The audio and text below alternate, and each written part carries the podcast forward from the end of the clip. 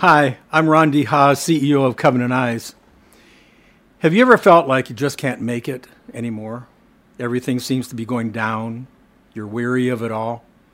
You feel like you just can't make it anymore.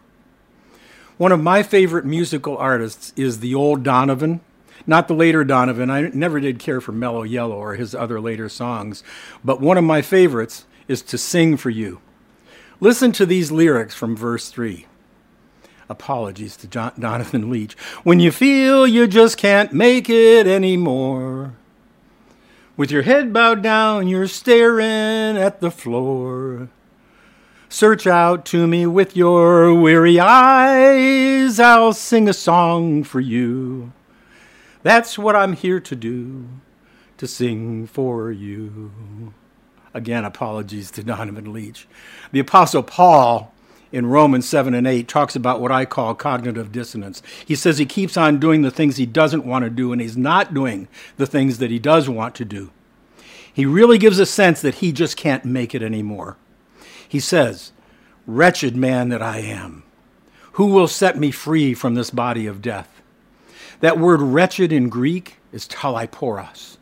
Talaiporos in your dark moments when you feel you just can't make it anymore. Imagine a little demon sitting on your shoulder, whispering in your ear, Talaiporas, you're wretched. Talaiporas, you're wretched.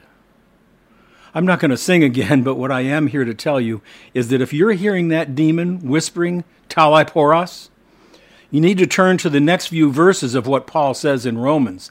It turns out he doesn't feel he can't make it anymore. In fact, listen to him at the end of Romans 7 and the beginning of chapter 8.